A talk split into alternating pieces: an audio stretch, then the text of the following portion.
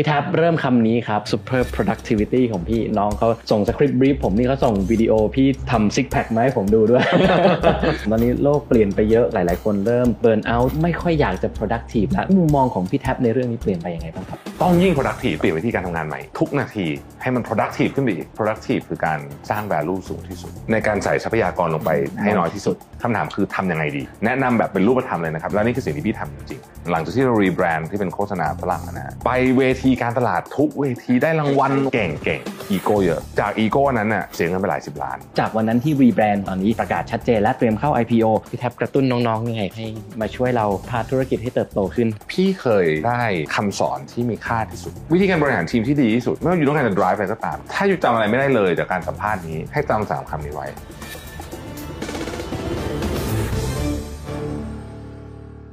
สวัสดีครับ ยินดีต้อนรับทุกท่านกลับเข้าสู่รายการ Chiefs Table อีกครั้งหนึ่งนะครับ วันนี้เรามาพูดคุยกับแขกรับเชิญคนพิเศษครับผมคุณแท็บรวิทย์หานอุตสาหะ CEO ของสีจันและ Mission to the Moon วันนี้เดี๋ยวเราจะมาชวนพี่แท็บนะครับคุยกันหลาย ๆ เรื่องเลย เรื่องแรกก็น่าจะเป็นเรื่องของการทำธุรกิจนะครับจากการที่พี่แท็บเข้ามาช่วย transform จากสีจันดั้งเดิมที่เป็นธุรกิจของครอบครัว ให้กลายเป็นธุรกิจที่ใหญ่โตประสบความสำเร็จจนตอนนี้ตั้งเป้าที่จะ IPO เร็ว ๆ นี้นะครับโดยยอดขายกว่า 1,500 ล้านบาท นอกจากนี้นะครับได้พี่แท็บมาแล้วก็คงจะหลีกเลี่ยงไม่ได้นะครับที่จะต้องชวนพี่แท็บคุยกันในเรื่องของ productivity หลังจากโควิดที่ผ่านมาครับผมตอนนี้หลาย ๆ คนเริ่มมีความคิดที่เปลี่ยนไปนะครับหลายคนเริ่ม anti productivity เนาะแล้วก็เริ่มคิดว่าเอ๊ะตกลงเราจะต้องขยันไปขนาดนั้นเพื่ออะไรนะครับเดี๋ยววันนี้จะมาฟังจากปากพี่แท็บกันครับว่ามุมมองในเรื่องนี้ของพี่แท็บเปลี่ยนไปอย่างไรในรอบหลายปีที่ผ่านมา ถ้าพร้อมแล้วเรามาพบกับพี่แท็บกันเลยครับพี่แท็บสวัสดีครับผมสวัสดีครับป้าสวัสดีครัครับบจริงๆต้องบอกว่าเรามีโอกาสเจอกันทานข้าวกันอยู่ทุกเดือนทุกเดือนนะครับใช่ปกติเราก็คุยกัน informal เนอะสนุกสนุกอ่าวันนี้ก็มาจริงจังนิดนึงนะครับครับ วันนี้เดี๋ยวชวนพี่แท็บคุยหลาย ๆ เรื่องเลยนะครับ อยากจะให้ผู้ชมได้รู้จักพี่แท็บมากขึ้น แล้วก็เดี๋ยวเราจะค่อย ๆ เข้ามาในเรื่องของการทำงานเรื่องของการใช้ชีวิตนะครับ ก็ก่อนอื่นอยากให้พี่แท็บแนะนำตัวนิดนึงครับ ผมว่าเรียนอะไรมาไปทำอะไรมาก่อนที่จะมาเป็น CEO ของสีจันทร์ครับผมครับก็เรียนจบวิศวะจุฬานะครับเรียนไฟฟ้า แล้วก็พี่ entrance เนี่ยน่าจะเป็นปีสุดไม่สุดท้ายก็ก่อนสุดท้ายอะนะฮะยังไม่มี GAT PAT อะไรพวกนี้นะอ่าสมัยนั้นนะฮะก็เรียนจบวิศวะไฟฟ้ามาเอิ่ม ตอนตอนเลือกแน่นอนไม่ไม่รู้ว่าตัวเองอยากเรียนอะไร แต่แต่พอเรียนไปแล้วรู้ว่าอันนี้ไม่อยากไม่ใช่เรียแน่นอนชัดเจนนะฮะก็เลยพยายามไปหาทางทำงานสายอื่น แต่ก็พอพอเรียนวิศวะมาก็ก็เลยอยากให้มันดูใกล้เคียงนิดนึงก็เลยเป็น sales engineer อ่าก็คือเป็นโอเควิศวะที่ขายของแหละอะจริงๆขายของมากกว่างาน engineer นิดหน่อยน้อยนะฮะแล้วก็ขายเกี่ยวกับพวกเนี้ยอุปกรณ์ network IT อะไรพวกนี้ให้มันตรงกับที่เรียนมาสักหน่อยนะฮะทำงานไปสักพักหนึ่งก็รู้สึกว่า คือช่วงนั้นน่ะใครๆก็ต้องไปเรียนต่ออ่าคือคือมันจะมีแบบเป็น format ทำงานสักสามปีนะฮะไปเรียนต่อปริญญาโทจบ finance มากลับมาคราวนี้ชอบละเพราะว่าเลือกเลือกเลือกเองเองแล้วเริ่มเริ่มรู้แล้วว่าเรียนอะไรสนุกใช่ไหมฮะก็มาอยู่แบงก์อยู่แบงก์สักสามสี่ปีนะอืมช่วงช่วงนั้นเป็นช่วงเวลาที่ดีมากครับ เพราะว่ามันเป็นช่วงเวลาที่เราได้อยู่ใน corporate ขนาดใหญ่ครับพี่อยู่ Citibank ธนาคารมันก็มี format แบบ American bank อะนะทุกอย่างมันก็จะแบบเป๊ะเป๊ะเป๊ะอะไรเงี้ยแล้วคนก็จะคอมเพ t ติทีฟมาก คือ culture เขาเนี่ยเน้นคอมเพ t ติทีฟเป็นหลักนะฮะเราก็จะรู้สึกว่าเราตื่นตัวตลอดเวลาคือต้องแบบอยู่เฉยๆไม่ได้อะเพราะว่าทุกคนจะแบบบี้กันนะฮะคือธุรกิจไอ้ศรีจันทร์เนี่ยพี่ไม่รู้เลยว่าเขาทำอะไรกันต้องบอกเพราะว่าคุณพ่อไม่ได้ทำก็เลยไม่เคยรู้ครับรู้แต่ว่าเป็นของธุรกิจของคุณปู่ปู่แค่นี้แหละรู้แค่เนี้ยแล้วก็วันหนึ่งก็มามาที่สีจันมารับแกเพราะว่าแกป่วย คือคือแกมาทำงานทุกวันแกแปดสิบกว่าแล้วครับแกต้องไปโรงพยาบาลอะไรสักอย่างแล้วก็ไม่มีใครว่างก็เลยพี่เลยขับรถไปรับ แล้วพอเราไปดูเราก็รู้สึกว่าเสียดายถ้าไม่มีใครทำต่อ เพราะว่าถ้าเกิดคุณปู่แกแปดสิบกว่าแล้วอะแกจะคงทำได้อีกไม่กี่ปีหรอกเออถ้าไม่มีใครทำต่อมันก็คงจะค่อยๆหายไปอะไรแบบเนี้ยนะฮะก็เลยไปคุยกับนายนะอืมนายที่สำคัญมากเลยนะไปคุยกับนายนายพี่เขาก็นั่งคิด เออเราอยากลองทำธุรกิจที่บ้านเหรอเขาบอกว่าก็ไปทำสิ เพราะว่าถ้าเกิดไม่ work ก็ไปทำปีหนึ่ง ไม่ work ก็กลับมาสมัครงานใหม่มาสมัครงานที่นี่ก็ได้ ถ้าเกิดพี่ยังอยู่เดี๋ยวพี่รับอือืมมแค่นั้นแหละ ก็เลยเห็นทางสว่างแล้วว่าอ้าวเฮ้ยจริง ๆ มันมันก็ไม่มีอะไรง่ายอย่างนี้จะเสียเลยเนี่ยเออตรงง่ายๆเลยนะฮะก็ก็เลยไปลาออกเลยวันรุ่งขึ้น ใช้เวลาตัดสินใจวันเดียวทุกพอวันพอพอนายบอกงี้ปุ๊บก็คือลาออกเลย คือตอนแรกเราก็แบบเพราะเขารักงานที่แบงก์เหมือนกันนะฮะก็คือแบงก์ที่มันเป็นงานที่สนุกแล้วก็ตั้งใจจะโตในสายนี้ด้วยครับ แต่ออกมาปุ๊บก็ก็ทำแล้วก็รู้สึกว่าโอ้ทำงานตัวเองนี่เหนื่อยกว่าเยอะเลยโดยเฉพาะบริษัทที่มันขนาดเล็กมากเนี่ยเราเคยอยู่ในองค์กรขนาดใหญ่ที่ เราทำแค่ฟังก์ชันเนี้ยเราก็โยนนี้ต่อไปไม่รู้หรอกมันเกิดอะไรขึ้นหรอตามตัวเนี้ยแต่รู้ว่าเดี๋ยวเสร็จแล้วมันจะเสร็จอะพอมันเป็น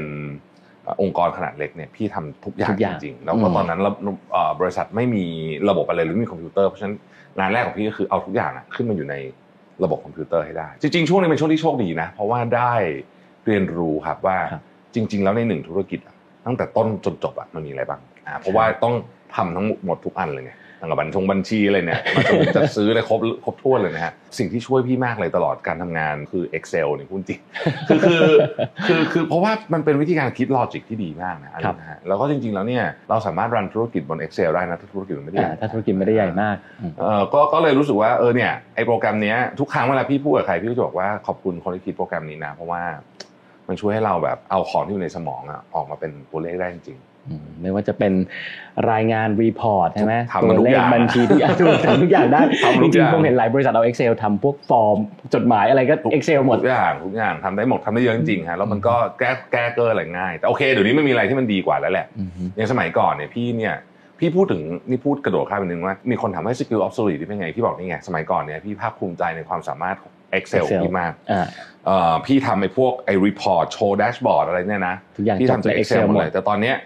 สู้ Power BI ไม่ได้หรอกอืมอืมอย่างเงี้ยคือคือเสียเวลาสู้มันอะทำให้มันทำอะใช่ใช่ว่าถ้าทำใน Excel อะถ้าใครพอรู้เราต้องมา pivot table อ่าทำอะไรเองก่อนยุ่งอะนะใช่ Power BI มันลากวางลากวางลากวางลากวางแล้วเพราะฉะนั้น skill ที่เราเคยภูมิใจมากวันนี้ก็เรียกว่าไม่ได้ใช้แล้วนะอ่าแต่ว่าก็ตัวอย่างตัวอย่าง ก็ต้องบอกว่าก็ยังต่อยอดได้ง่ายอยู่ ใช่ใช่ใช่ใช่อ่าแต่มันก็คือสามารถอธิบาย logic ได้ครับอ่าจริงๆเมื่อกี้มีอีกประเด็นหนึ่งที่จริงๆผมชอบเนาะก่อนลาออกพี่แท็บไปคุยกับหัวหน้า หัวหน้าเนาะหัวหน้าน่ารักมากเลยบอกว่าก็ก็ไปสิเออถ้ามันถ้ามันไม่ work ก็กลับมาเออเอออะไรอย่างเงี้ยซึ่งหลาย ๆ ครั้งเด็ก ๆเขาก็จะแบบคิดเยอะอะไรยังไงดีแต่หลายครั้งมันดูเป็นเรื่องง่ายมากเลยก็แค่ไปคุยกับหัวหน้าเดี๋ยวเขาช่วยแนะนำเราได้เขาก็รู้จักเราดีประมาณหนึ่งว่าเราทำอะไรได้ทำอะไรไม่ได้โอเคอะพี่แท็บก็เป็นคนหนึ่งที่เรียกว่าเป็นผู้เชี่ยวชาญเลยแล้วกันในเรื่องของ marketing นะครับแล้วเรื่องของเทคโนโลยีที่เอามาใช้ในเรื่องของ marketing ในงานขายของเราพี่แท็บทำอะไรยังไงบ้างครับ ในเชิงของ marketing เนี่ยจริง ๆ สิ่งที่มันเปลี่ยนไปเยอะจริงๆอะเทคโนโลยีเป็นส่วนหนึ่งนะแต่ว่าในเชิงของตัววิธีคิด อันนี้เปลี่ยนเยอะมากครับเมื่อสักประมาณพี่ว่าหกเจ็ดปีที่แล้วเนี่ยไม่เกินเนี่ยเราเราเราคิด product ขึ้นมาเนี่ยถ้าเอาแบบเป็น loop เลยนะครับเราจะเริ่มต้นจากการไปจ้าง research agency มาก่อนนะครับเขาก็จะทำ focus group qualitative quantitative เอ่ออ่าฮะ research อะไรแบบเนี้ยนะครัฮะบเอาข้อมูลมานะฮะแล้วเราก็มานั่งคิดกันโอเคเอา product จะออกแบบนี้ตึ๊ดตึ๊ดตึ๊ดตึ๊ด เสร็จปุ๊บเอา agency มา pitch งาน pitch งานเสร็จถามว่าใครเลือกว่าจะพูด product แบบไหน เพราะ product มันมีวิธีการพูดได้หลายแบบหลายแบบใช่ไหมฮะไอคนเลือกก็นั่นแหละก็นั่งอยู่ในห้องนั่นแหละ CEO CEO อะไร agency CMO อะไรพวกนี้ creative นั่งก็นั่งสุมกันอยู่ประมาณสิบคนนะฮะครับแล้วก็เคาะเอาเอาบอร์ดเนี่ยเสร็จแล้วก็ทุกคนก็อ่าโอเคไปทำถ่ายหนังสมัยก่อนถ่ายหนังแพงมากอ่าฮะ เรื่องหนึ่งเฉลี่ยประมันห้าล้านนะพี่จำได้อือฮึอืมเดี๋ยวนี้ไม่มีใครถ่ายแล้วเดี๋ยวนี้ล้านหนึงก็โคตรแพง ทีนี้ถ่ายทุกอย่างเสร็จคีย์วิชวลเสร็จถ้าถ้าใน process นี้มีตังค์ก็จะมีดารามาด้วยอ่าอ่าถ้าไม่มีตังค์ก็ไม่มีดาราอะแต่ตังค์เยอะหน่อยก็มีดาราดารายิ่งดังก็จะยิ่งมีโอกาสอ่าอ่าเสร็จแล้วก็จะต้องไปจองเอ่อหนังสือพิมพ์ไทยรัฐหน้าหลังจำได้เลยอ่า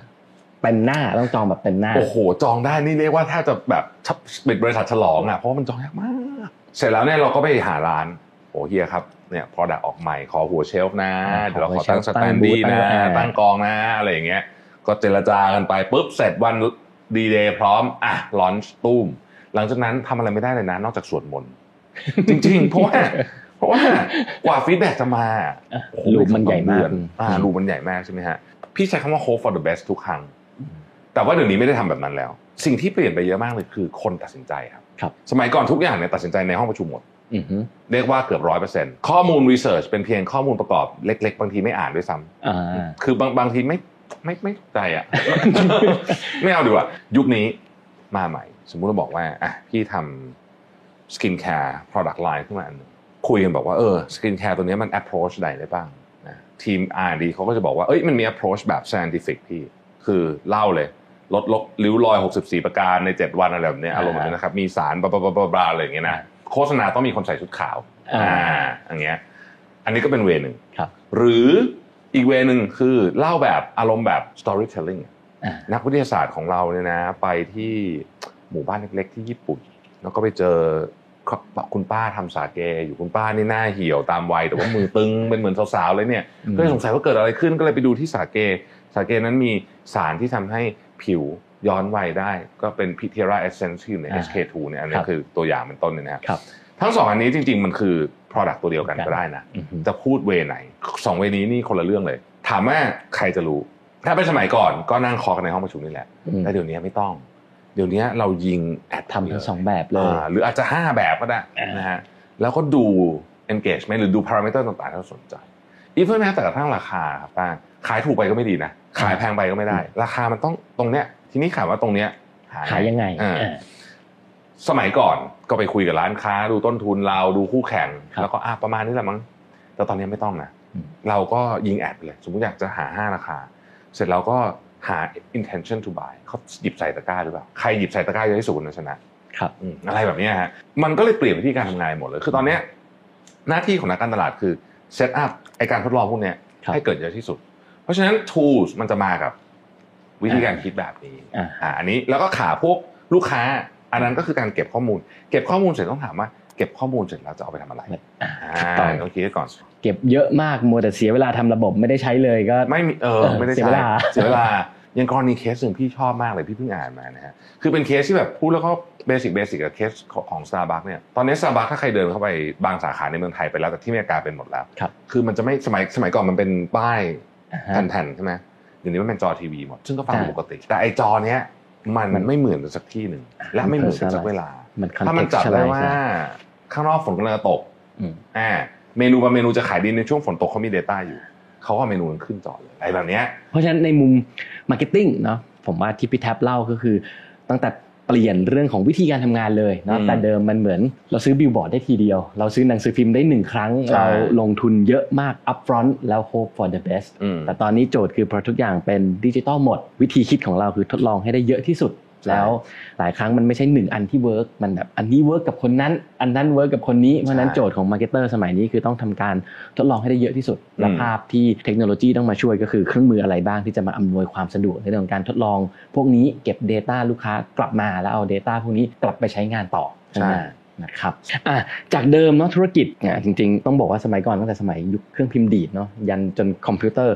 พี่แท็บเอาขึ้นระบบ ต้องบอกว่าเป็นผู้นำคนหนึ่งที่สนใจเรื่องเทคมากทำ พอดแคสต์ก็มี Tech Monday ซึ่งผมไปฟังแล้วแต่ละตอนก็โอ้โหนี่มันหนักมากเลยนะนี่พี่แท็บทำคอนเทนต์นี้ให้ใครฟังนะแบบว่าหนักมากๆ อยากให้พี่แท็บลองเล่าให้ฟังหน่อยครับเรื่องของการเอาเทคโนโลยีมาช่วยในการ transform องค์กรทำอะไรไปบ้าง แล้วก็มี lesson learn อะไรที่น่าสนใจครับต้องบอกก่อนว่าพี่ไม่ได้เป็นคนเก่งเรื่องพวกนี้นะเพราะว่าถ้าเป็นในบรรดาแวดวงเพื่อนๆกันเนี่ยเขาก็จะรู้ว่าพี่เนี่ยเป็นคนที่แบบ รู้เรื่องเนี้ยน้อยที่สุดในเชิงของ technically จริงๆอะว่ามันทำอะไร แต่ว่าพี่ก็พยายามศึกษาในเชิงของ user แล้วกันอะใช้คำนี้แล้วกัน พี่คิดว่าเราอะต้องมานั่งคิดจากโจทย์ธุรกิจของเราจริงๆว่า วันเนี้ยอะไรต้องใช้ มันมีสิ่งที่ต้องใช้และเวลาด้วยนะครับอ่าคืออย่างตอนเนี้ยพี่บอกว่า ระบบข้างในต้องแน่นก่อน ก่อน you จะไปทำ CDP CRM จะไปถึงนั่นน่ะอืมข้างในต้องเป๊ะมากครับอ่าถ้าเกิดว่าข้างในสต๊งสต็อกยังเละอยู่อะไรพวกนี้พวกนั้นไม่ต้องทำหรอกเพราะว่าอืมมันทำก็ไม่มีประโยชน์นะครับฮะค่อยๆทำก่อน แล้วก็ต้องดู man power เราด้วย man power เราในที่นี้ก็คือ ความสามารถในการหา man power ของเราซึ่งอาจจะไม่ได้เป็นคนของเราก็ได้ครับใช่ไหมฮะที่ปรึกษาก็ได้เดี๋ยวนี้พี่ก็ใช้บริษัท consult ข้างนอกทำซะเยอะแหละเพราะพูดจริงหาพนักงานประจำทำยากอืมแล้วมันก็เป็นลักษณะ project base อะเนาะคือจบมันก็จบไปเป็นเรื่องๆไปใช่ไหมครับ แล้วก็ต้องคุยกับคนเยอะๆก่อนจะเลือกใช้ เพราะของพวกนี้อย่างที่ต้ารู้คือ implement แล้วอ่าถอยหลังยากใช่คใช่รับไหมไปฝงไปฝึกไปเทรนเสร็จ6เดือนอะไม่ไม่ชอบเปลี่ยนเถอะอะไรเงี้ยโอ้โหมันไม่ได้ไม่ได้มันไม่ได้อืมคนลูกน้องด่าเละคนทำงานเขาชอบบ่นกันว่า CEO ชอบเลือกอะไรมาก็ไม่รู้ใช่คนใช้ไม่ได้ชอบ เพราะฉะนั้นต้องต้องคิดแบบให้ true ก่อนต้องต้องเรียกว่ามีการแบบ เอามาลองใช้แบบลองใช้ถามฟีดแบ็กที่เป็นไงชอบทำได้ไหมอะไรเงี้ยเสร็จแล้วก็ต้องใช้เวลาครับ เงินมีรู้ทุกคนมีเงินพร้อมจ่ายแต่ว่าสิ่งที่สำคัญกว่าเงินคือจ่ายแล้วว่าได้ใช้เปล่าไม่งั้นเนี่ยมันก็จะกลายเป็นของขึ้นหิ้งอ่าเก็บไว้จ่ายทิ้งแล้วก็ทำใหม่แล้วก็ใช่ทิ้งทำใหม่เอาของเดิมพี่ทิ้งทำใหม่มาหลายรอบแล้วนะจนรู้ว่าตอนเนี้ย โอเค ใจเย็นอย่าเพิ่งรีบอย่าเพิ่งรีบตอนดูตอนแรกมันจะดูดีหมดอะทุกอย่างอะเวลาเราดูอะโอ้โหตื่นเต้นจังเลยอะไรอย่างเงี้ยยิ่งมีคน reference มาว่าแบบเฮ้ยใช้นี้สิพี่ดีมากเลย เราก็รู้สึกแบบใช้แล้วโอ้มันเจ๋งมากเลยอะไรเงี้ยแต่มันอาจจะเหมาะกับเขาไงไม่เหมาะกับเรา อ่าเป็นไปได้ มีอันไหนที่เจ็บหนักๆไหมครับทำแล้วทิ้ง อันหนึ่งทำเว็บเองทำเว็บรอบแรกเนี่ยทำทุกอย่างเองหมดเลยอืมทิ้งอันนี้อันนี้อันนี้แพงมากนะฮะแล้วก็จะพยายามทำระบบที่คล้ายๆ กับพวก low code no code platform ตอนนี้คือเป็นคล้ายๆกับเรียกว่าเป็นระบบที่ tools ในการในการ run process แบบ automate process อ่าแต่ทำสมัยที่มันยังไม่มีพวกเนี้ยยังนะไม่มีคนพูดถึงโลโค้ดอ่าโลโค้ดแต่บิชชั่นพี่แท็บไปแล้วอยากเอาทำตไปเมงานทำไปแล้วก็มันก็คือมันก็ใช้งานได้ประมาณหนึ่งครับครับแต่ว่าด้วยที่มันเราทำเอง บักมันเยอะอืมเดี๋ยวก็ไอ้นู่นไอ้นี่เสร็จในที่สุดก็ต้องรื้อระบบนั้นทิ้งแล้วก็ต้องไปเอาพวกโลโค้ดโนโค้ดมาช่วยทำพวกนี้แทนอันเนี้ยที่ที่เจ็บหนักๆมีสองอันนี้ แล้วถ้าพูดถึง tool สักตัวหนึ่งที่พี่แท็บได้เอามาลองใช้แล้วรู้สึกว่า โอ้โห มันเพิ่ม productivity ให้ทีมแบบดีมาก tools อืมนี้ life saver มีตัวไหนไหมครับ อันนี้โฆษณาให้เลย Kiss Flow ชอบมาก คือ Kiss Flow เนี่ยเขามันก็เป็นนี่แหละฮะโลโค้ดโนโค้ดนะแล้วก็เราเอา process ทุกอย่างที่เรามีอะ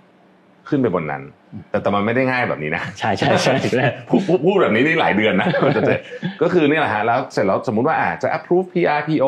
อ่านะฮะจะ approve budget budget ใช้เกินทำยังไงมี warning ยังไงอะไรแบบนี้วิ่งไปวิ่งมาเสร็จแล้วเนี่ยอันเนี้ย auditor หรือใครก็ตามที่จะมาตรวจอะไรเราชอบชอบมากชอบมาก เพราะ มันชัดเจนเลยว่าการ approve เนี่ยไม่ได้เซ็นด้วยนะอ่าฮะ approve อะจริง ๆ มันมันลากมาจากติ๊อีกเมกัลบปุ่มสแตมป์เลยว่าใครเป็นคน approve ชัดเจนอืมไม่ต้องมาการไม่ต้องมาหาหลักฐาน คืออย่าง Kiss Flow คือเราก็สามารถวาง workflow ได้ว่ามันต้องทำอะไรบ้างใช่เช่นการออกใบแจ้งหนี้ใบซื้อ sales order ต่างๆ step มันต้องทำอะไรบ้าง 1 2 3 ซึ่งอืมบริษัท ที่เรียกว่ามีกระบวนการทำงานที่ดีแล้วกันมันจะต้องมี work instruction ว่าเราจะต้องทำอะไรบ้าง 1 2 3 แล้วสิ่งที่ audit เขามักจะพยายามหาคือมันมีใครบ้างที่ทำหนึ่งแล้ว 5 หรือใช่แอบทำห้าแล้วให้กลับมาทำหนึ่ง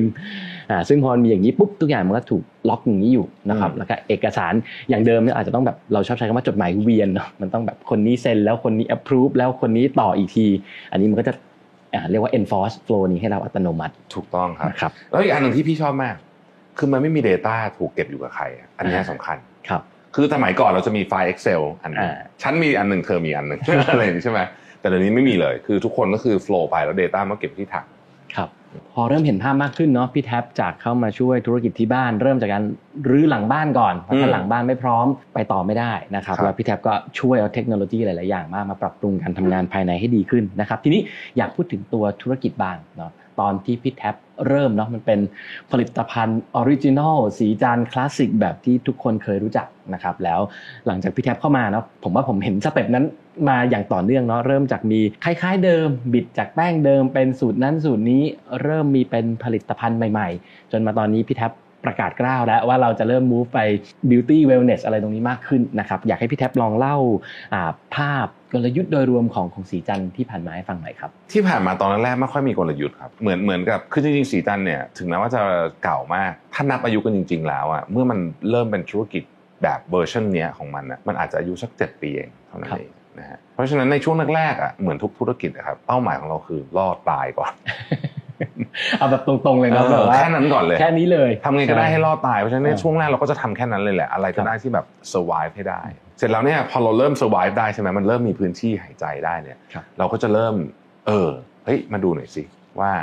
ลูกค้าเราเขาพูดถึงเราว่าไงบ้างอือหือจริง ๆ แล้วเนี่ย product ส่วนใหญ่ของเราก็มาจากลูกค้านี่แหละ คือเขาอาจจะไม่ได้บอกตรงๆนะ แต่ว่าเราต้องไปหาวิธีการแงะมาให้ได้ว่า insight ของลูกค้าเรานี่คืออะไร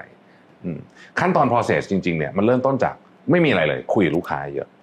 พี่แท็บคุยเองเลยไหมครับ คุยเองด้วยแล้วก็ทีมงานคุยด้วย แล้วก็ถ้าไม่ไหวจริงๆก็จ้างคนช่วยคุยด้วย ก็คือบริษัทรีเสิร์ชนั่นแหละครับนะฮะคือไม่ใช่ลูกค้าคนใช้อย่างเดียวนะ มันต้องมาจากหลายคนคนขายด้วย เจ้าของร้านพวกเนี้ยเป็นแหล่งขุมทรัพย์ทางข้อมูลมโหฬารมากพี่โอแฟชั่นหนึ่งเพราะฉะนั้นพี่ก็จะชอบไปคุย เจอหน้าค่าตาเป็นการรักษาความสัมพันธ์ไปด้วยในตัวเนี่ยแล้วเราก็คุยกันแล้วเราก็จะได้ค่อย ๆ ได้ ได้ไม่ใช่รู้ของเราคนเดียวนะลูกคู่แข่งด้วยเข้าใจคทีรับละนิดแบบเฮ้ยเขาทำอะไรบ้างอะไรอย่างเงี้ยแล้วเราก็กลับมาดูว่า โอเค ถ้าจากข้อมูลที่เรามีแบบเนี้ยอือหือเราอยากจะ go way ไหน product เราจะ launch line ประมาณไหน ต้องเรียกว่าอยู่ในความอยู่ใน value ของเราอะครับอ่าต้องมี value ก่อนว่า แบบนี้เราทำแบบนี้เราไม่ทำเพราะฉะนั้นอย่างเงี้ยโอเค อยู่ใน value ของเราเราทำได้อืมมี product line ไหนของเราที่ออกมาแล้วแป๊กสุดๆ พอจะแชร์ให้ฟังได้ไหมครับ แชร์ได้ครับ แล้วมันมีเหตุผลด้วย จริงๆ product มันดีนะ แต่ว่าอย่างนี้พี่เล่าให้ฟังหลังจากที่เรารีแบรนด์ตอนปี 2015 ที่เป็นโฆษณาฝรั่งอะนะฮะอ่าที่ที่เป็นเรียกว่าเป็นพลิกฟ้าพลิกแผ่นดินเลยโฆษณานั้นนะตอนนั้นพี่มั่นใจมากอืมเด็กด้วยอ่ามั่นใจมั่นใจเก่งเก่งโอ้ยตอนนั้นเนี่ยนะไปเวทีการตลาดทุกเวทีได้รางวัลใครๆอยากโอ้ยเต็มไปหมดเลยนะว่ารีแบรนด์ทำยังไงมั่นใจมากอืเพราะล็อตล็อตต่อไปที่ออกมาเนี่ยเป็น product ที่ชื่อ luminescence เป็นสีสีนะฮะเป็น product ตัวเดียวที่พี่ไม่ทำ research พี่ไม่คุยกับร้านค้าอืม ไม่คุยกับลูกค้า คิดเองหมดเลย แล้วก็ห้าวมากด้วยไปทำที่ญี่ปุ่นมันก็เลยแพง เพราะเราเชื่อว่าขอให้ทำของมาให้ดีสุดๆ เดี๋ยวลูกค้าซื้อเอง แต่เราลืมเรื่องราคาไป เราลืมเรื่องวิธีการสื่อสารไปครับ Product ชุดนั้นน่ะถือว่าประสบความล้มเหลวอย่างมากหมั่งมาก เสียเงินเยอะมากๆ เพราะว่าใช้โฆษณาเยอะใช้อะไรเยอะอีโก้เยอะตอนนั้น จากอีโก้นั้นน่ะเสียเงินไปหลายสิบล้าน ก็เลยรู้แล้วว่าเฮ้ยไม่ได้ ต่อไปนี้ process มันต้องเหมือนเดิม ลูกค้าก่อนครับแล้วค่อย develop เก็บ feedback แล้วก็กลับไปถามลูกค้าอีกรอบ แล้วก็ develop เก็บ feedback มันต้องแบบเนี้ยพี่โชคดีที่พี่ได้รับบทเรียนนี้ตอนที่ธุรกิจมันยังไม่ได้ใหญ่มาก ไม่รู้โชคดีหรือโชคร้าย แต่ตอนนั้นก็เป๋ไปเลยนะ บทเรียนอันนั้นน่ะเป็นบทเรียนที่พี่เล่าให้ทีมงานยุคหลังๆเวลาเข้ามาพี่จะ brief แล้วก็จะเล่าเรื่องวันนั้นให้ฟังว่าไอ้มนุษย์เราเนี่ยไอ้อีโก้เนี่ยมันทำให้เรามองไม่เห็นอะไรเลย อันตรายมากดีครับโอ้โห ดีมากเลยสตอรี่นี้ชอบครับ แล้วตอนนี้เนาะผมว่าถ้าพูดถึงตลาดความเป็นเครื่องสำอางเนาะจริงๆต้องบอกคู่แข่งเยอะมาก แล้วก็เรียกว่าเป็นหนึ่งในผลิตภัณฑ์ที่คนเข้ามาเล่นได้ง่ายมาก มีโรงงานรับทำ OEM เรียกว่าดาราหลายคนมีแบรนด์ของตัวเองหมดนะอืมเราบิดยังไงเราสู้ยังไงครับ พี่อยู่ในสองธุรกิจที่ที่คนเข้ามาทำง่ายมากที่สุดเลย ทั้งธุรกิจคอนเทนต์และธุรกิจอืมเครื่องสำอางอ่าลักษณะจริง ๆ คล้ายกันมากเลยนะวิธีการคิด ของการว่าจะอยู่ได้ยังไง ข้อที่หนึ่งนะ consistency สำคัญมากอืมอย่างในกรณีของเครื่องสำอางเนี่ยนะ consistency ของมันหมายถึง consistency ของบัตเจ็ตด้วยนะอืมคือเราจะต้องอยู่ให้เขาเห็นอยู่ตลอดเวลาเขาจะไม่ซื้อวันนี้ก็ได้ครับแต่เราอยู่ตรงนั้นด้วยตลอดอือฮึไม่ว่าจะเป็น media spending ไม่ว่าจะเป็นอะไรอย่างเงี้ยแล้วก็นานๆแล้วก็จะมีชูตอะไรขึ้นมาให้มันเอ่อมี impact คือให้เขาจำเราได้แล้ววันหนึ่งที่เขานึกถึงเรา เราใช่ยืนรอเขาอยู่ตรงนั้นอ่าอืมอันที่สองก็คือเราวิเคราะห์ journey ลูกค้าอย่างสม่ำเสมอหรือเปล่า น่าสนใจเพราะว่าเดี๋ยวนี้ journey ของการซื้อของมันเปลี่ยนเยอะมากจริง ๆ แล้วมันละเอียดละเอียดมากอธิเรียกว่าแทบจะเขียนทั้งหมดออกมาไม่ได้เลยแหละ แต่ว่าเราต้องมี journey หลักครับๆพวกเนี้ยเราต้องจับให้อยู่หมัดให้ได้ เครื่องสำอางที่ขายร้านสะดวกซื้อเครื่องสำอางที่ขายที่ร้านขายเครื่องสำอางเนี่ยมันมีวิธีคิดในการทำเครื่อง point of sale เนี่ยไม่เหมือนกันเลยนะซึ่งมันก็จะเกี่ยวเรื่อง journey นี่แหละพี่แทบลองเล่าเรื่องเจอร์นี่อาจจะยกตัวอย่างสัก Product สอง Product ของสีจันทร์สนสนุกได้ไหมครับ อืมคืออย่างนี้เวลาเราคิดใช่ไหมว่าอ้าว เราจะซื้อของสักชิ้นหนึ่งเนี่ยลูกค้าเราอะเขาจะซื้อยังไงคนส่วนใหญ่คืออ๋อเห็นแอดอ่าเห็นแอดเสร็จแล้วก็กดซื้อจากแอดอะไรอย่างเงี้ยก็จริงอันนั้นก็มีส่วนหนึ่งครับแต่บางทีมันไม่ใช่อย่างนั้นอ่าบางทีเนี่ยมันเป็นเพราะว่าเขาไปกินข้าวกัน แล้วก็บอกเฮ้ยเธอหน้าใสจังในช่วงเนี้ยเธอใช้อะไรอะแล้วถ้าลูกค้าเลือกที่จะพูดชื่อเราออกมาเนี่ยนะเราจะได้ แบบคะแนนในกลุ่มนั้นเป็นเรื่องคำถามก็คือ ลูกค้าทำไมถึงต้องเลือกพูดชื่อเราด้วยทั้งๆที่จริงๆแล้วเนี่ยมันอาจจะมาจากหลายอย่าง ความเป็นจริงเวลาคนมันหน้าใสขึ้นมาเนี่ยมันไม่ได้เกิดขึ้นมาอย่างเดียวอยู่แล้วใช่ไหมมันมาจากหลายอย่างพร้อมๆกัน วิธีการก็คือทำยังไงลูกค้าจะรักเรามากที่สุดเขาจะเขาจะพูดชื่อคนที่เขารักมากที่สุดออกมานะฮะเพราะฉะนั้นแอคทิวิตี้ที่เราทำกับลูกค้าเพื่อให้ลูกค้ารักเราเนี่ยจึงเยอะมากพี่ยกตัวอย่างนะครับนโยบายของการเปลี่ยนของของสีจันทร์เนี่ยเวลาสมมติลูกค้าซื้อของไปแล้วเกิดปัญหาแตกกันเลยคือ even แม้แต่ลูกค้าทำแตกเองอือฮึ เราเปลี่ยนให้ทุกเคสไม่เคยถามอือฮึเราจะขอของกลับมาบางเคสเท่านั้นในกรณีที่เราอยากจะจะดูว่ามันมีเรื่องจริงๆว่า QC เกิดอะไรขึ้น issue หรือเปล่าอือฮึแต่ถ้าเกิดว่ามันเป็นเรื่องปกติทั่วไปเนี่ยเราไม่ขอของกลับด้วยก็คือส่งของใหม่ไปให้เลยอืมถามว่ามันเปลืองเงินไหมก็เปลืองเงินนิดหน่อยเหมือนกัน แต่ว่าเราทำแบบนี้อย่างสม่ำเสมอ ลูกค้า happy ทุกๆเทศกาลน่ะพี่จะเขียนการ์ดหาลูกค้าอยู่เป็นประจำเขียนการ์ดส่งของไปให้เขียนการ์ดส่งของไปให้ ช่วงโควิดนี่เราส่งเป็นหมื่นคนเลยนะเซ็นการ์ดกันมือหงิกเลยนะ เราจะพยายามคี p relationship กับลูกค้าแบบเนี้ยฮะและและในอีกหลายๆแบบแบบที่เขาบอกว่าการสร้าง brand love มันผ่าน PR ผ่านอะไรเงี้ยด้วยหลายเรื่อง อันเนี้ยครับจะทำให้เราจะมีโอกาสอยู่ใน journey ของลูกค้ามากขึ้นอือฮึสองเก็บ feedback สำคัญมาก เช่นเดียวกันกับธุรกิจเครื่องสำอางและธุรกิจคอนเทน Content ต์ทำเยอะทำถี่ก็ดีอ่า แต่ถ้า you ไม่เก็บ feedback มันก็ไม่พัฒนาหรอกมันก็วนอยู่ที่เดิม เพราะฉะนั้นการเก็บ feedback เนี่ยต้องเอาขึ้นมาให้ทุกคนเห็นแล้วเอาให้ทุกคนมาดูด้วยกันว่า เนี่ย นี่คือ feedback อือฮึและนี่คือสิ่งที่เราทำได้ดี นี่คือสิ่งที่เราทำได้ห่วยอือฮึเอาไงดีอะมาระดมสมองกันมาคิดกันนะฮะอย่างกรณีคอนเทนต์เนี่ยจะชัดเลยครับ อันเนี้ยเฮ้ยแบบนี้แม่งคนไม่ชอบอะ ลองหลายทีแล้วอย่าฝืนแต่ผมสังเกต Mission to the Moon ทดลองหลายอย่างมาก ทดลองเยอะมาก ทดลองเยอะมากแต่ว่า ต้องยอมรับหน่อยว่าคอนเทนต์มันทดลองง่าย ง่ายกว่าง่ายกว่านะฮะ Product ทดลองไหมทดลองเหมือนกันคล้ายๆ เราจะมี small batch อือฮึอะแต่ว่าอันเนี้ยคนส่วนใหญ่ไม่ค่อยเห็นหรอกเพราะว่ามันก็จะอยู่ในกลุ่มเล็กครับๆแล้วเราก็จะให้คนสักพันสองพันคนอือฮึ test พันสองพันคนนี่มันก็เป็นปริมาณ feedback ที่เยอะพอแล้วที่เราจะบอกว่าอ๋อเอ้ยอันนี้ เนื้อไม่ค่อยดี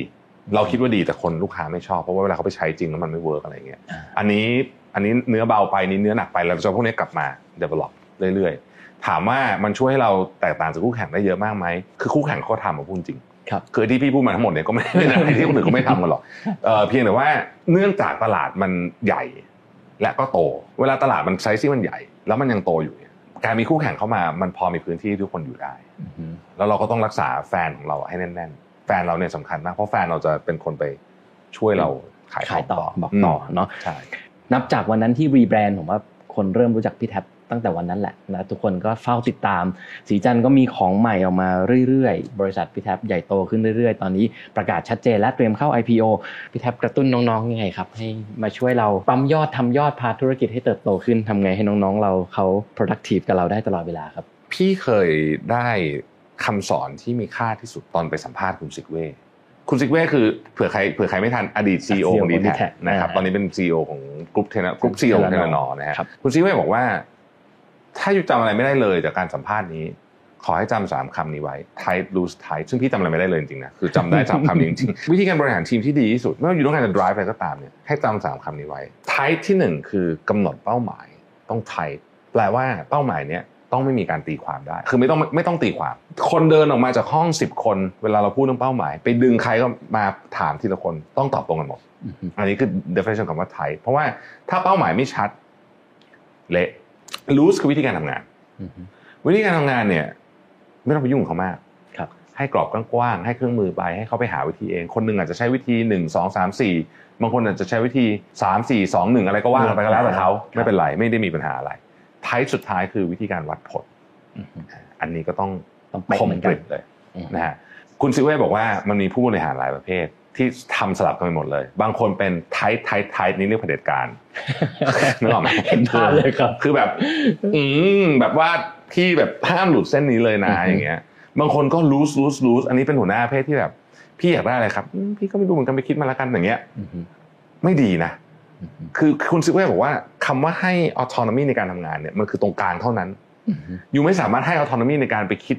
เป้าหมายไปคิดได้เป้าหมานะยได้เออไม่ได้นะยัง autonomy ครับมีในตอนคิดแต่เมื่อตกลงกันแล้วครับ มันต้องนิ่งหรอกไม่งั้นคนมันจะเปไปเปมาโอเคซึ่งจริงๆก็ก็ต้องบอกว่าอันนี้ก็ align กับหลายๆ บริษัทใน Silicon Valley เนาะอย่าง Netflix เขาก็จะอ่า freedom and อ่า responsibility ใช่คือคุณมีอิสระในการคิดแต่คุณต้องรับผิดชอบอืมเป้าที่เราคุยกัน แล้วก็คุณต้อง deliver result ให้ถูตามกต้นั้อง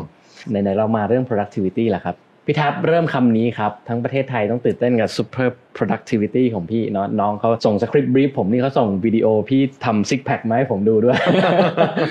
จากวันนั้นจนวันนี้ครับ ผมตอนนี้โลกเปลี่ยนไปเยอะโควิด เข้ามาแนวคิดในเรื่องของการทำงานหลาย ๆ อย่าง เปลี่ยนไปเนาะหลาย ๆ คนเริ่มเรียกว่า anti productivity ล้วทุกคนเริ่ม burn out ทุกคนเริ่ม quiet quitting ทุกคนเริ่มไม่ค่อยอยากจะ productive ล้วตอนนี้มุมมองของพี่แท็บในเรื่องนี้เปลี่ยนไปยังไงบ้างครับ มันจะมีความซับซ้อนนิดหนึ่ง พี่จะพยายามค่อยๆคลี่ให้ฟังว่าพี่คิดเรื่องนี้ยังไง คือคำว่า productive ของพี่เนี่ยยังคงเหมือนเดิมนะ คือครับ productive คือการสร้าง value สูงที่สุดอือฮึในในการใส่ทรัพยากรลงไปให้น้อยที่สุดอ่าครับนะฮะนั่นหมายความว่า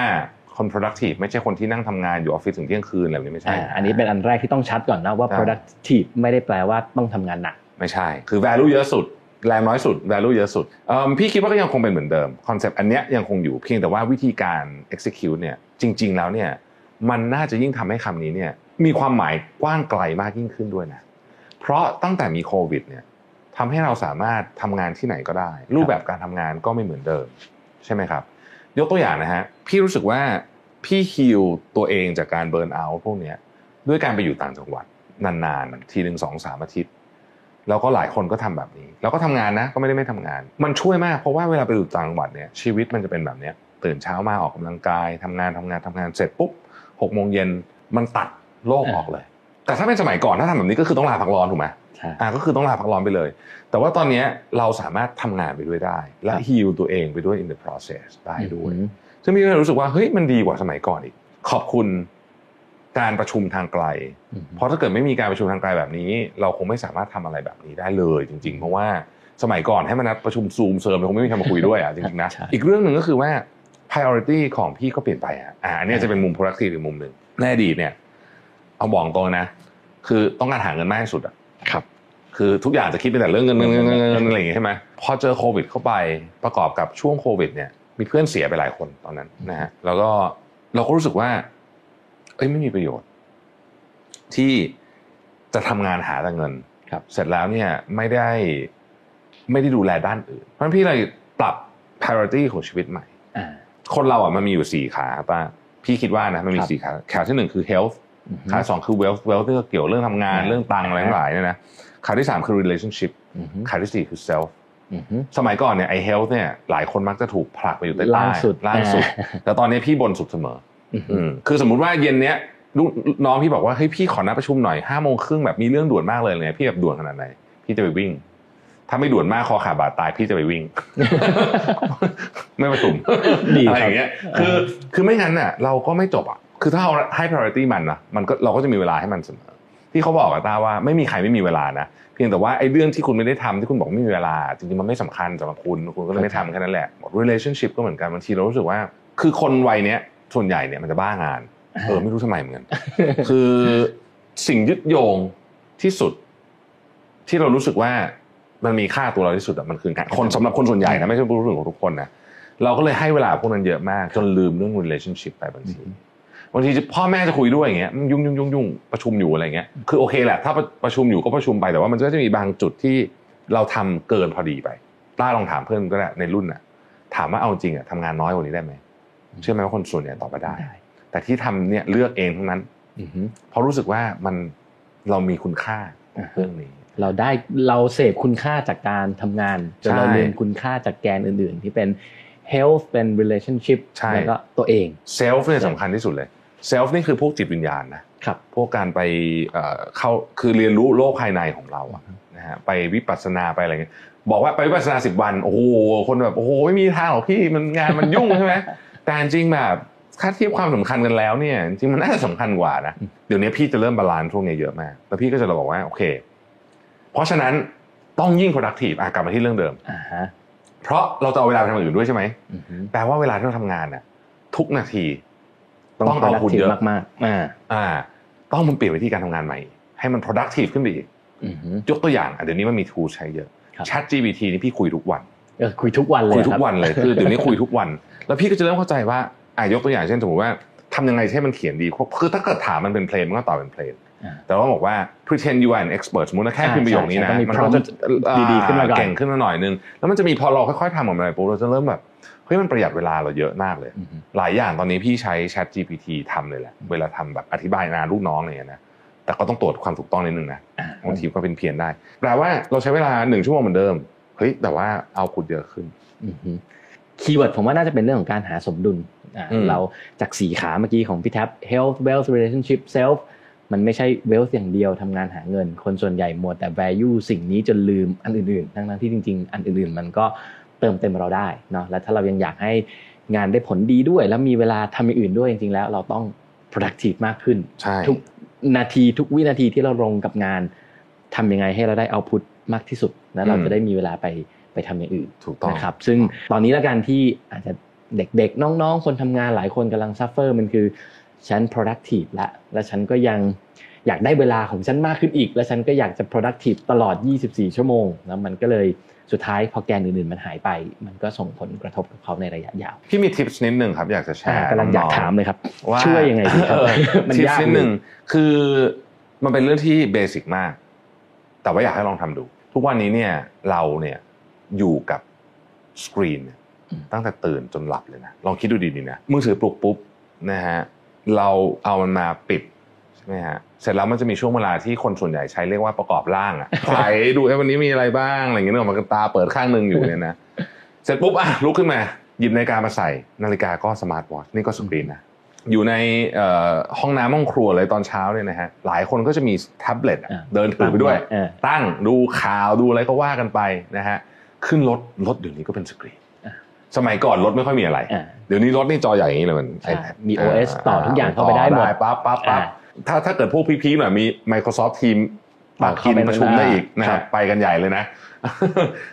ถึงออฟฟิศนี่ไม่ต้องพูดถึงเลยอือฮึสกรีนทั้งวัน พักก็สกรีนอือฮึเข้าเที่ยงก็สกรีนอ่าถูกกลับบ้านตอนเย็นดู Netflix อืมแล้วก็นอนไปพร้อมกับไอ้โทรศัพท์เนี่ย แน่นอนครับมันมีประโยชน์เยอะ แต่สิ่งหนึ่งที่หายไปเนี่ยคือช่วงเวลาที่มีสมาธินิ่งๆกับเรื่องอะไรบางอย่างครับซึ่งสำคัญมากอือฮึแล้วลองไปดูคนที่เขาประสบความสำเร็จมากๆเนี่ย ช่วงเวลาเนี้ยคือช่วงเวลาที่อาจจะไม่ได้มีเยอะในหนึ่งวัน แต่มันคือช่วงเวลาที่ produce 8-90%ของ result อะนะฮะยกตัวอย่างง่ายๆนักเขียนครับ ถ้านักเขียนเนี่ยไม่มีช่วงเวลานี้เนี่ยจะไม่มีไม่สามารถเขียทำงานที่มีคุได้ณเลยภาพนะฮะคำถามคือทำยังไงดีอะ แนะนำแบบเป็นรูปธรรมเลยนะครับ แล้วนี่คือสิ่งที่พี่ทำจริง ๆ อันดับแรกเนี่ยพี่ตกลงกันทั้งบริษัท ซึ่งมันเป็นกติกาสากลพี่ไม่ได้คิดเองนะฮะอีเมลเนี่ยอายุ 24 ชั่วโมง แปลว่า ส่ง 10โมงเช้าวันนี้ ตอบก่อน 10โมงเช้าวันพรุ่งนี้ถือว่ายังไม่สาย อายุของแชท2-3 ชั่วโมง กติกาสากล แปลว่า พิมพ์ตอนนี้เดี๋ยวค่อยตอบตอบก็ได้อ่าอืมสิ่งที่ต้องตอบเลยอือฮึคือหรือควรตอบเลยคือ เวลาเขาโทรมา อ่าอ่านี่คือด่วนใช่ไหมฮะเพราะฉะนั้นเนี่ยมือถือพี่จะเปิด notification แค่สองอย่างเท่านั้น คือ SMS กับโทรศัพท์โทรศัพท์ต้องเปิดอยู่แล้วอือฮึนอกจากบางทีพี่ปิดเข้าไอ้ดู not disturb mode ก็มีเหมือนกันนะบางทีนะถ้าเกิดจะเอาสมาธิจัดๆแต่ซองนี้ถือว่าเพียงพอละครับที่เหลือนะครับ Microsoft Teams พี่ก็ไม่เปิด notification อือฮึอีเมลก็ไม่มี notification ไม่มี notification อะไรเลยอือฮึไม่ต้องพูดถึงโซเชียลมีเดียไม่มีเลย ในคอมพิวเตอร์ก็เหมือนกันอือฮึเช่นเดียวกัน เพราะฉะนั้นพอเป็นแบบนี้ปุ๊บเนี่ย ถึงเวลาแปลว่าพี่เช็คอีเมลวันละรอบสามโมงช่วงที่สมองมันเริ่มแบบเบลอๆแล้วเนี่ยพี่เช็คอีเมลแล้วเช็คที่เป็น batch เช็คหมดเลยอือฮึรวดเดียวจบแชทก็เช็ค อาจจะเช้าครั้งเที่ยงครั้งบ่ายครั้งเย็นครั้งอือฮึตอบทีเดียว เราต้องทำให้ตัวเองมีสมาธิให้ได้มากขึ้น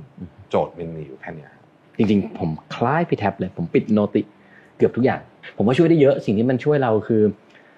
ผมเรียกเป็น switching course อะคือถ้าเราตอบ message ทุกครั้งแล้วอีกคนมาอีกช่องหนึ่งมันเหมือนเราต้องคิดเรื่องใหม่คิดเรื่องใหม่คิดเรื่องใหม่จนอืมจุดหนึ่งตอนที่ผมปิดทุกอย่างคือมันเหมือนตัวเองเป็นปลาทองแล้วอะเหมือนรู้ว่าจะทำอะไรเมื่อกี้จะทำอะไรสักอย่าง แล้วไปสวิตช์ไม่เห็นเมื่อกี้จะทำอะไรวะแล้วมันเริ่มแบบเริ่ม track ไม่ได้แล้วอันนั้นก็ตอนนั้นปิดทุกอย่างเลยครับทำเป็น batch มันมีดีคทฤรับษฎีอยู่เหมือนกันนะครับป้าที่เขาบอกว่าคำว่า multitasking ไม่มีอยู่จริงอือฮึเวลาเรา multitasking อะ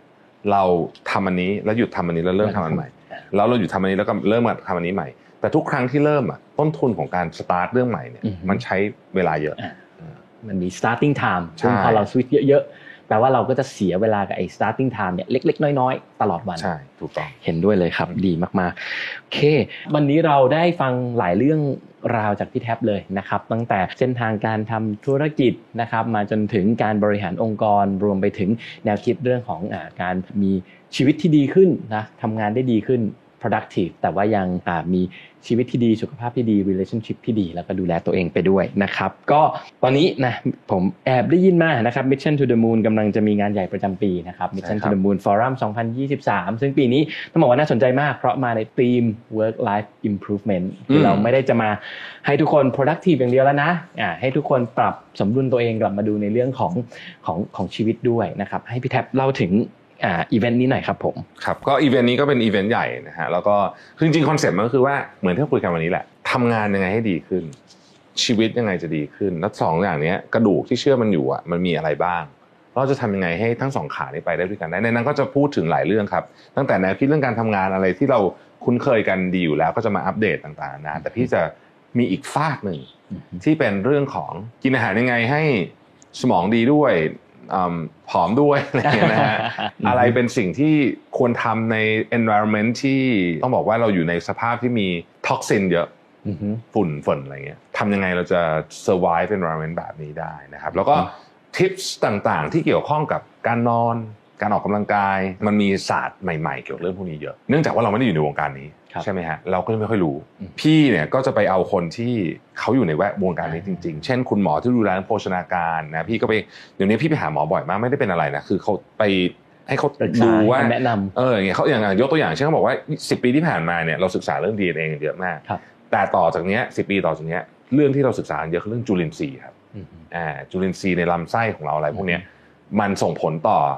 ความสุขของเรายังไงบ้าง ส่งผลต่อสมองเรายังไงบ้าง มันมันเกี่ยวกันหมดเลยนะพอเราตอนที่เราจัดงานนี้ตอนที่เราเรียงขึ้นมาเราเห็นได้เลยว่าเฮ้ยมันไม่มีอะไรแยกกันเลยอะของที่เรากินที่ออฟฟิศเนี่ยอือฮึส่งผลต่อ efficiency ในการทำงานทันทีเลยนะเพราะมันเกี่ยวกันอย่างน่าอัศจรรย์เรื่องนี้นะครับดีครับ เพราะฉะนั้นถ้าเรากินดีหลับดีชีวิตมีความสุขจริงใช่ๆก็กลับมาเรื่อง productivity มันก็ทำให้การทำงานของเราดีขึ้นถูกต้องก็ เป็นอีกหนึ่งงานที่น่าสนใจนะครับ ก็ยังไงเดี๋ยวฝากทุกท่านติดตามอีเวนต์นี้ไปด้วยนะครับแล้วเดี๋ยวน่าจะเจอกันครับ ผมก็น่าจะไปแจมด้วยขอบคุณมากครับ ก็วันนี้ขอบคุณพี่แท็บมาก ๆ ที่สละเวลามาคุยกันนะครับ เชื่อว่าเป็นประโยชน์กับผู้ฟังรายการ Chief Table ของเรามาก ๆ ขอบคุณมาก ๆ ครับ สวัสดีครับ สวัสดีครับ